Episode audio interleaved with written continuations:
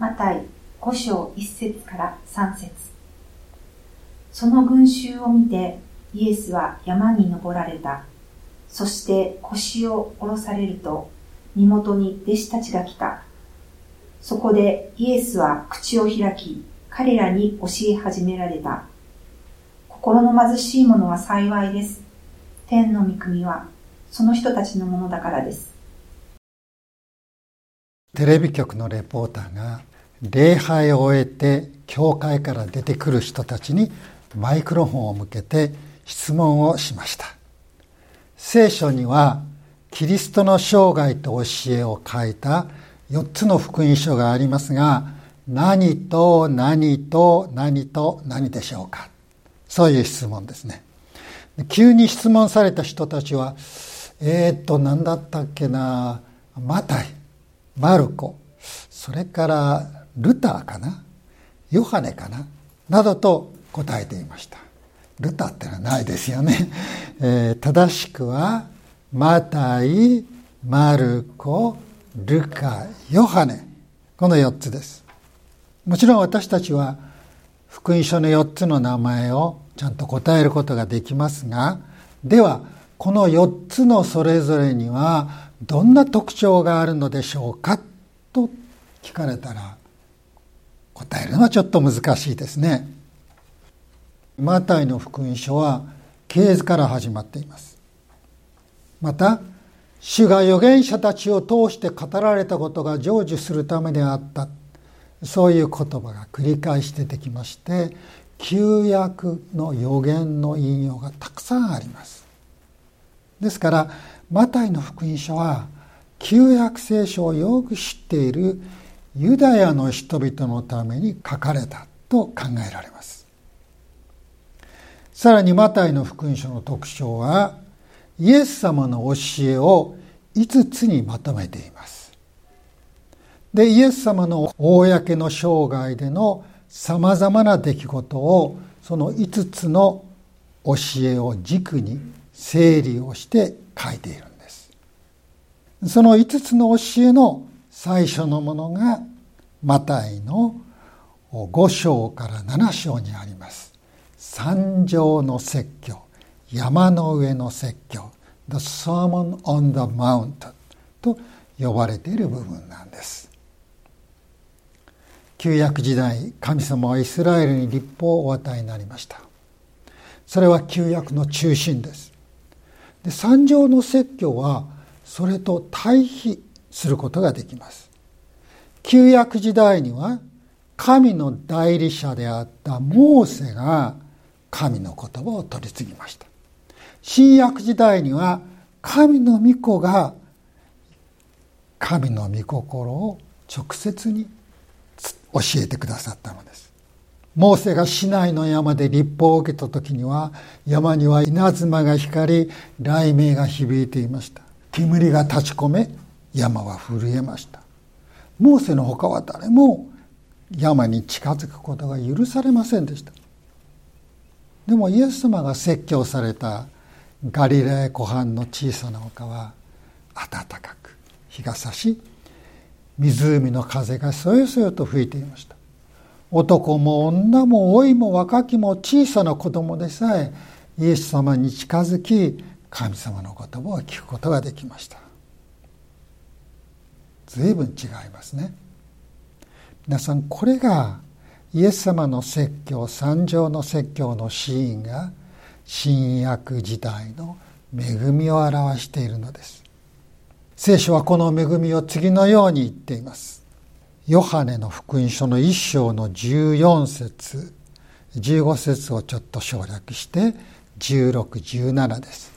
言葉は人となって私たちの間に住まわれた。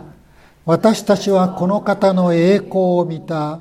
父の妹から来られた独り子としての栄光である。この方は恵みと誠に満ちておられた。私たちは皆ことかったの満ち満ちた豊かさの中から恵みの上にさらに恵みを受けた。立法はモーセによって与えられ恵みと誠はイエス・キリストによって実現したからである。神様は聖なるお方です。罪と汚れを持った人間は誰一人神様に近づくことができません。ところがイエス様は聖なる神様に恐れなく近づき神様の言葉を聞きそのお心を知ることができるようにしてくださったのです。かつては考えられなかったことがこの三条の説教から始まりました。モーセが伝えた立法は基本的には命令です。あなたは私以外に他の神があってはならない。あなたは自分のために偶像を作ってはならない。でこうした命令を守らない者には厳しい罰則がありました。あなたはあなたの神主の名を乱りに口にしてはならない。この命令には主は主の名を乱りに口にする者を罰せずには置かないという罰則があったわけです。もちろん神様の命令には祝福もあります。私を愛し私の命令を守る者には恵みを仙台にまで施す。神様はそう言ってらっしゃる。守る者には祝福が約束されているのですが罪を持つ人間は立法が約束している祝福よりもそれを喜ぶよりも処罰の方をどうしても恐れてしまいます。立法が尊いものである。神の民がそれを守るのは当然であることが分かっている。でも自分がそれを守りきれていない。それにかなわない自分というものを見出す時に立法の言葉では私たちは神様の祝福を確信することができないのです。イエス様はそんな私たちに恵みの言葉祝福の約束を語りかけてくださいました。三条の説教の最初の言葉心の貧しい者は幸いですとありますがこれは直訳すれば祝福という言葉から始まります。なんと祝福されたことか心の貧しい人はそうなるのです。イエス様は三条の説教で立法の呪いを取り去り祝福を宣言してくださいました。イエス様の周りに集まったのはガリラヤ地方のごく普通の人たちでした。ガリラヤというのはユダヤでは貧しくて生きていけない人たちが新天地を求めて移住してきた開拓地でした。そこは光の当たらなかった地域で聖書には違法人のガリラヤとか死の影の地とかそういうふうに呼ばれています。イエス様の時代も依然として人々は貧しいままでありました。預言者はガリラヤから出ることはない。ましてキリストはと人々は考えていました。ところがイエス様はそのガリラヤからミニストリーを始められたのです。最も貧しい地域で貧しさの極みにあるような人々にあなた方は祝福されている。貧しい者は幸いであると言って祝福を宣言してくださったのです。ユダヤの伝統では富は神の祝福の印でした。その人は神様の祝福を受けて豊かになったのだ。逆に言えば貧しい人たちは祝福されていないと考えられたわけですね。でもイエス様は貧しい者は幸いと言われた。貧しい人もまた豊かな人もなんで貧しい人が幸いなんだ？おそらく納得がいかなかっただろうと思います。私たちもなぜイエス様はそうしちゃったんだろうかとそう思います。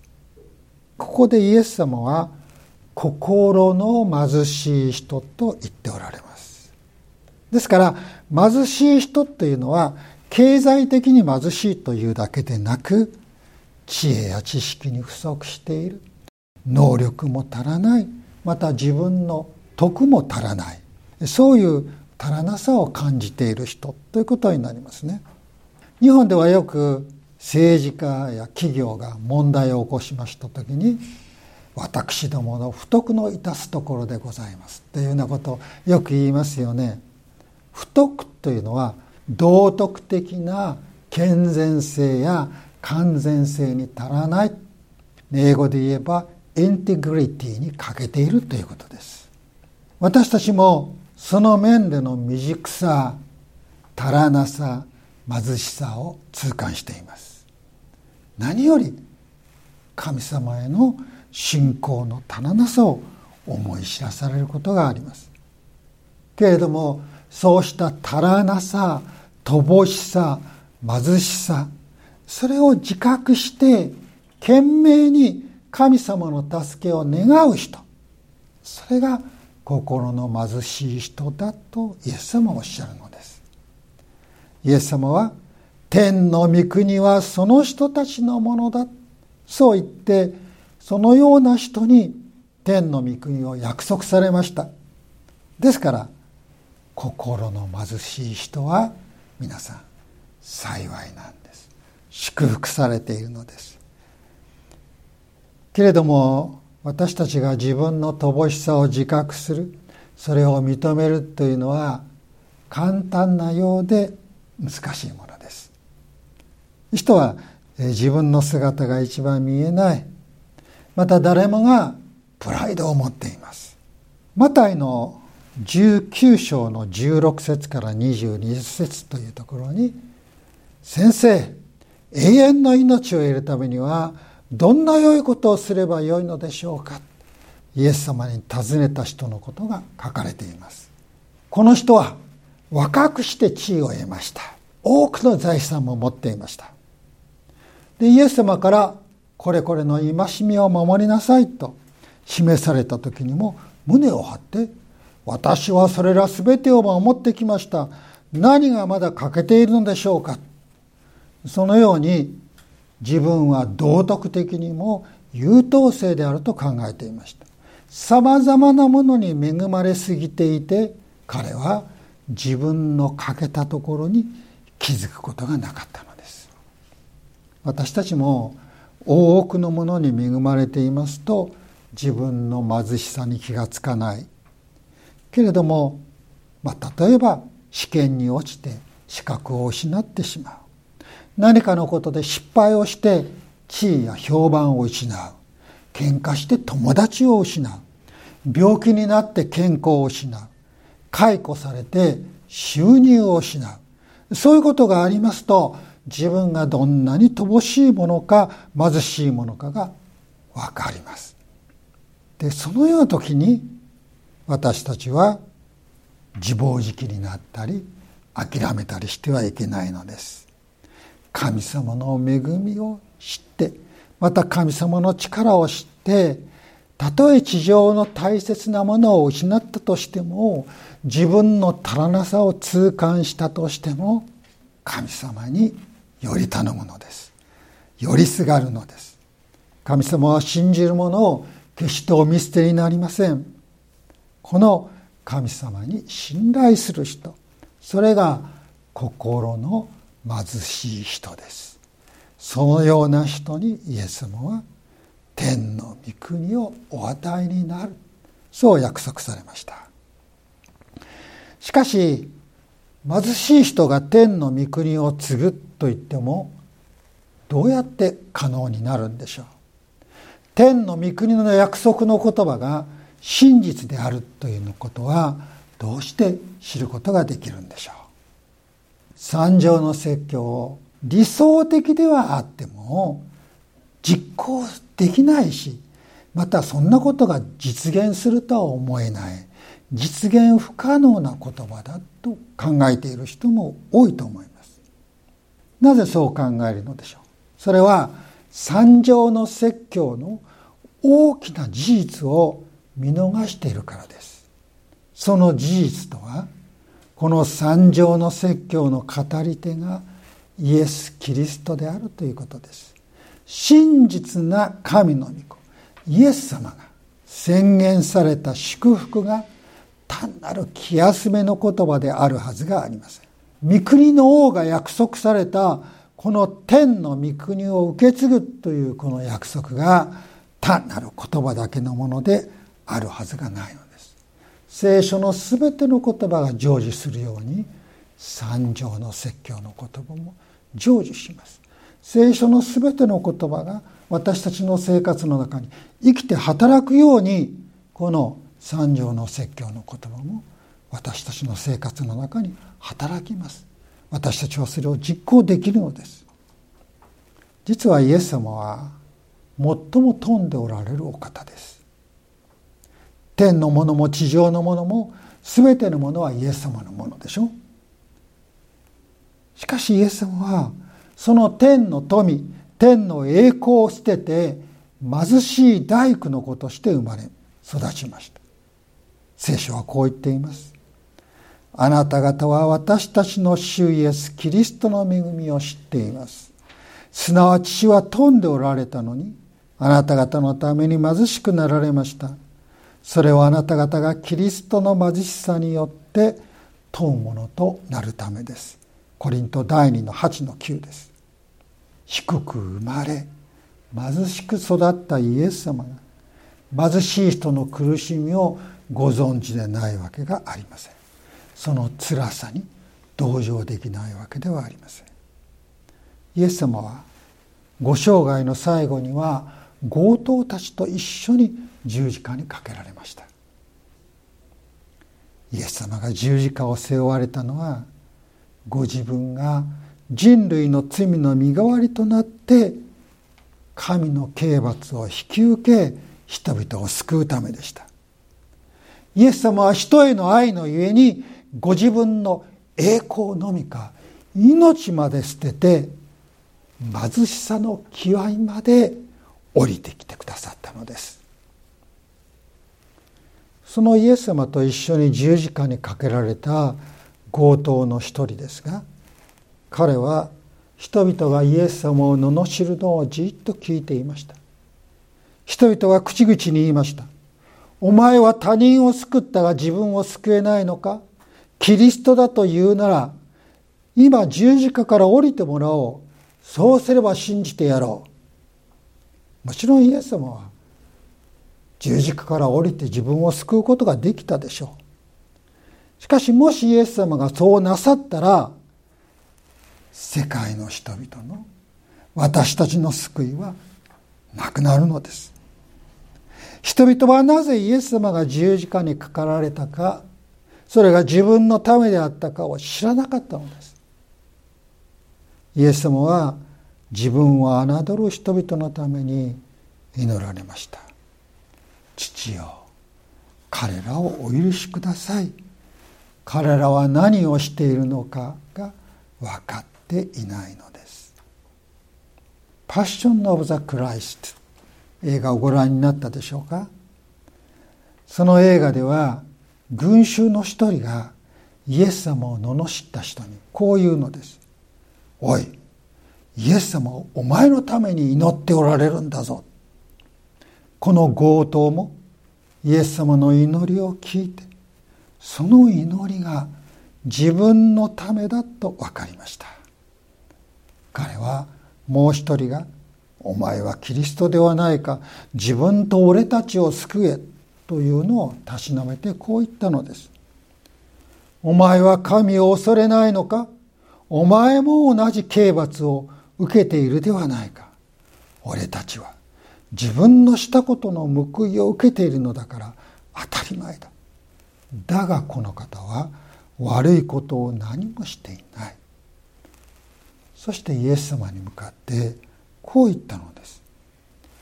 イエス様あなたが御国に入られる時には私を思い出してくださいイエス様はこの強盗に答えて言われました誠にあなたに言います。あなたは今日私と共にパラダイスにいます。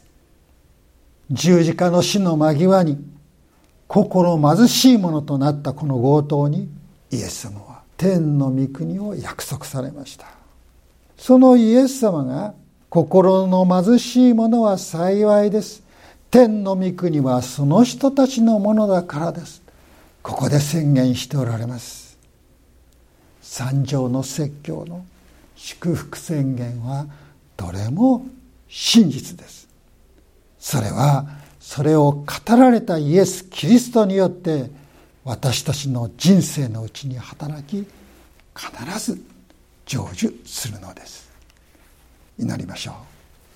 父なる神様御子イエス様を通して私たちに恵みの言葉を語りかけ祝福を確かなものとし約束を成就してくださることを感謝します。私たちを自分の罪を認めイエス・キリストを信じあなたのくださる祝福の道を歩む心の貧しいものとしてください。救い主イエス・キリストのお名前で祈ります。アーメン。